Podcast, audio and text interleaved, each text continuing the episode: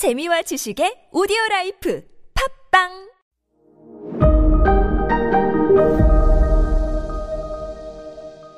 네, 여러분 안녕하십니까. 역사 스토리텔러 썬킴 인사 드리겠습니다. 어제까지 원수의 아들이었던 장학량, 장쉐량이 찾아온 거예요, 장개석을요. 천군 만마를 얻은 거예요, 지금요. 장계석 입장에서 봤을 때는. 만주도 내 거 만들 수 있거든. 안 싸우고. 그래가지고 바로 손을 잡고 장쉐량, 장학량을 만주 지역 국민당 군 사령관으로 임명을 해버립니다. 어, 중국 심양에 가시면요. 그 선양, 그 청나라의 원래 수도 심양에 가시면은 장학량의 자택 살았던 집이 보존돼 있어요. 지금도 어, 그 일반인들에게 공개가 돼 있거든요. 궁전이에요, 궁전. 방이 여러 개예요. 그 방이 왜 여러 개인 줄 아십니까? 그 방마다 자기의 여인들에게 다 나눠줬어요. 에? 그러면 한 명이 아니라 예수. 같은 집에서 수많은 여인들과 함께 살았습니다. 어, 여성 편력이 굉장히 심했다고 하고 그만큼 잘생겼어요. 매, 매력 덩어리였대요. 장학량이 한번 웃으면 안 넘어오는 그런 여인이 없었을 정도로 물론 지금의 성인지 감수성으로 보면 말도 안 되는 얘기지만 그랬다고 합니다. 그리고 젊었을 때 장학량 사진 보면 잘생겼어요. 그리고 아버지 그 폭탄 테러 그 열, 열차 테러로 죽은 그 장조린 있지 않습니까? 만주 지역의 재벌이었어요. 돈 많아요. 당연히 재벌 2세예요. 재벌 2세에 돈도 많았다. 거기 잘생겼다. 그 집 가서 보실 수가 있어요. 그리고 어 거기 그 가면은 국민당 기가 있지 않습니까? 그 청천 백일기라고 해서 지금 타이완 국기가 딱 하니 거기 그 장학량 집에 붙어 있어요. 에? 중화인민공화국 중국 땅 안에 대만 국기가요? 네. 그러니까 중국 땅 안에 타이완 국기가 공식적으로 붙어 있는 곳이 거의 없거든요. 있으면 안 되죠. 옛날에 그 쯔위인가 타이완기 이렇게 흔들었다가 난리 난 일이 있잖아요.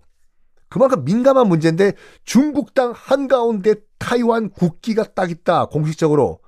그만큼 중국은요. 지금 중화인민공화국은 장학량을 굉장히 높게 쳐줍니다. 그래서 거의 유일하게 대만기를 공식적으로 딱 박아 놨어요. 중국 땅 한가운데. 이것도 저선 킹과 함께 투어를 가실 겁니다. 하여간 장학량이 장쉐량이 장계석 품에 안깁니다. 그리고 장학량을 자기 품에 품어버린 장계석 일본에게 선언을 해요. 어이 일본인들 만주에서 나가라 해! 방 빼라 해! 일본은요? 어, 스미마센. 아.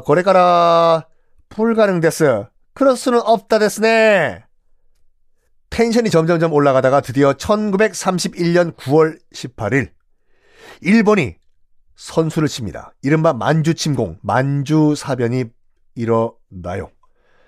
먼저 만주를 공격합니다. 안 되겠다. 무력으로 점령하자. 이게요, 굉장히 중요한 그 역사적 의미를 가지고 있어요. 뭐냐면, 어, 나중에 1915년에 8월 달에 일본이 히로시마와 나가사키에 원자탄 맞고 무조건 항복하잖아요. 15년 전쟁이라고 해요. 이걸요. 일본에서는. 만주 침공부터 1931년 만주 침공부터 1945년 패망까지 일본은 쫙 거의 15년 동안 전쟁을 하거든요. 15년 전쟁의 시작을 알리는 전쟁이 바로 31년 만주 침공이었습니다. 즉 일본 폭망, 일본 패망의 하이웨이가 시작된 그 순간이었어요.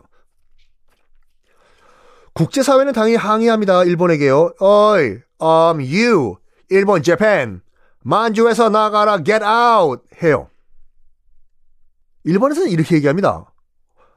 에이, 우리가 직접 만주를 침공을 했는데, 뭐, 뭐, 우리가 이거, 여기를 직접 지배하려고 하는 건 아니야. 국제사회 워 워 워 워 워 일본도 눈치가 좀 보였나 봐요.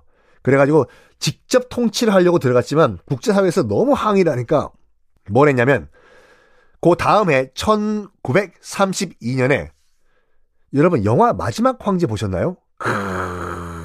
정말 지루한 영화예요 그거. 어...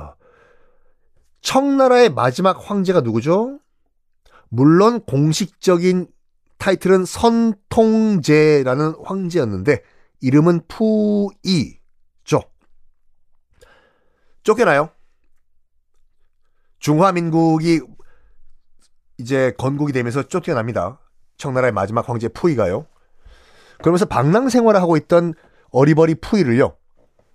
만주국이란 나라를 세운 다음에 만주국 황제로 앉혀버려요. 왜? 이보다 더 좋은 명분이 어디 있어요, 여러분들. 청나라는 어떤 민족이 세운 나라죠? 만주족이죠. 그럼 청나라의 마지막 황제 푸이는 무슨 족이에요? 만주족이죠. 지금 일본이 만주에 세운 나라는 무슨 나라예요? 만주국이죠. 그러니까 만주국을 세워놓고 만주족 출신 푸이를 황제로 앉혀놓으면 국제사회도 뭐라고 못해요.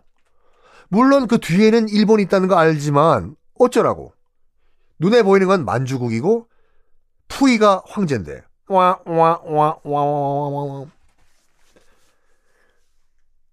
일본 내에서도 솔직히 말해서 이때만 하더라도, 어, 그, 이성적인 판단을 하는 사람들이 꽤 있었어요. 뭐냐? 아니, 조선을 지금 식민지로 삼은 것도 지금 우리가 뭐 이 도덕적인 잣대 뭐 윤리적으로 문제가 있는데 만주까지 우리가 지금 침공을 해? 이거는 인간이 할 짓이 아니야. 물러나라! 만주에서 방 빼라, 일본! 이라고 주장하는 일본인들도 있었어요. 어떻게 됐을까요? 다음 시간에 공개하겠습니다.